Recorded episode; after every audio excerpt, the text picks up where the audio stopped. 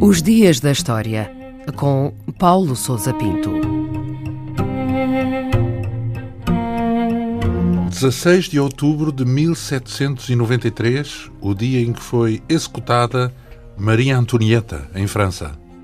A meio da manhã desse dia, um grupo de juízes entrou na cela onde se encontrava Maria Antonieta, no edifício conhecido como Conciergerie, em Paris, e leu-lhe uma vez mais a sentença de morte a que um tribunal revolucionário a tinha condenado dois dias antes.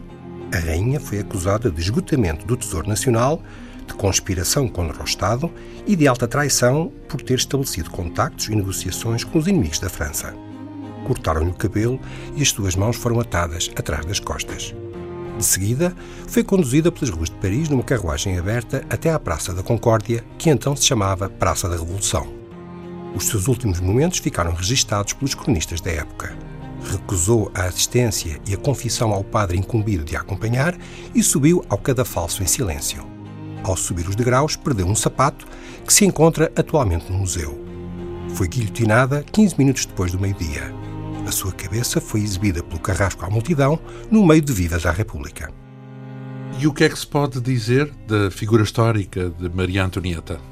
Maria Antônia Josefa Joana, mais conhecida como Maria Antonieta, foi a rainha consorte de Luís XVI, o rei derrubado pela Revolução Francesa. Era filha do imperador Francisco I do Sacro Império e da imperatriz austríaca Maria Teresa. Assinale-se, a título de curiosidade, que nasceu no dia seguinte à data do Grande Terremoto de Lisboa, a 2 de novembro de 1755, e que teve como padrinhos o rei e a rainha de Portugal. Maria Antónia desempenhou um papel fundamental no desenvolvimento das relações entre dois velhos inimigos, a França e a Áustria. Com apenas 14 anos, foi enviada para a França para casar com Luís Augusto, filho de Luís XV e herdeiro do trono. Em 1774, com a morte do rei, Luís Augusto subiu ao trono como Luís XVI e Maria Antonieta tornou-se então rainha. Uma rainha estrangeira e, para mais, austríaca, que suscitava desconfiança e hostilidade. A sua integração na corte não foi fácil, uma vez que não possuía qualquer experiência política e tanto a sua figura como a sua vida privada ou o seu casamento com o rei era o centro de todas as atenções e intrigas. E quais foram as razões objetivas que levaram à sua execução? Maria Antonieta partilhou o destino de Luís XVI e do declínio da monarquia em França.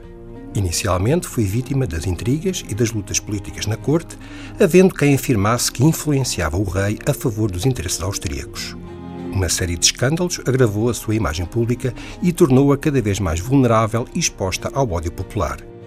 À medida que a França mergulhava na crise económica e na revolta social, a rainha tornou-se um símbolo da injustiça e da opressão e foi tomada como uma personagem fútil, fria e insensível às dificuldades da população. Maria Antonieta parece ter-se apercebido já muito tarde da forma como era odiada pelos franceses e de como a sua figura se tinha convertido no bode expiatório de todos os males da França.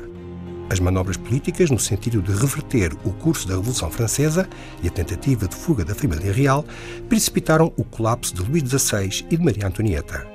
A monarquia foi abolida em setembro de 1792 e o rei foi condenado à morte poucos meses depois, a que se seguiu inevitavelmente a execução da rainha.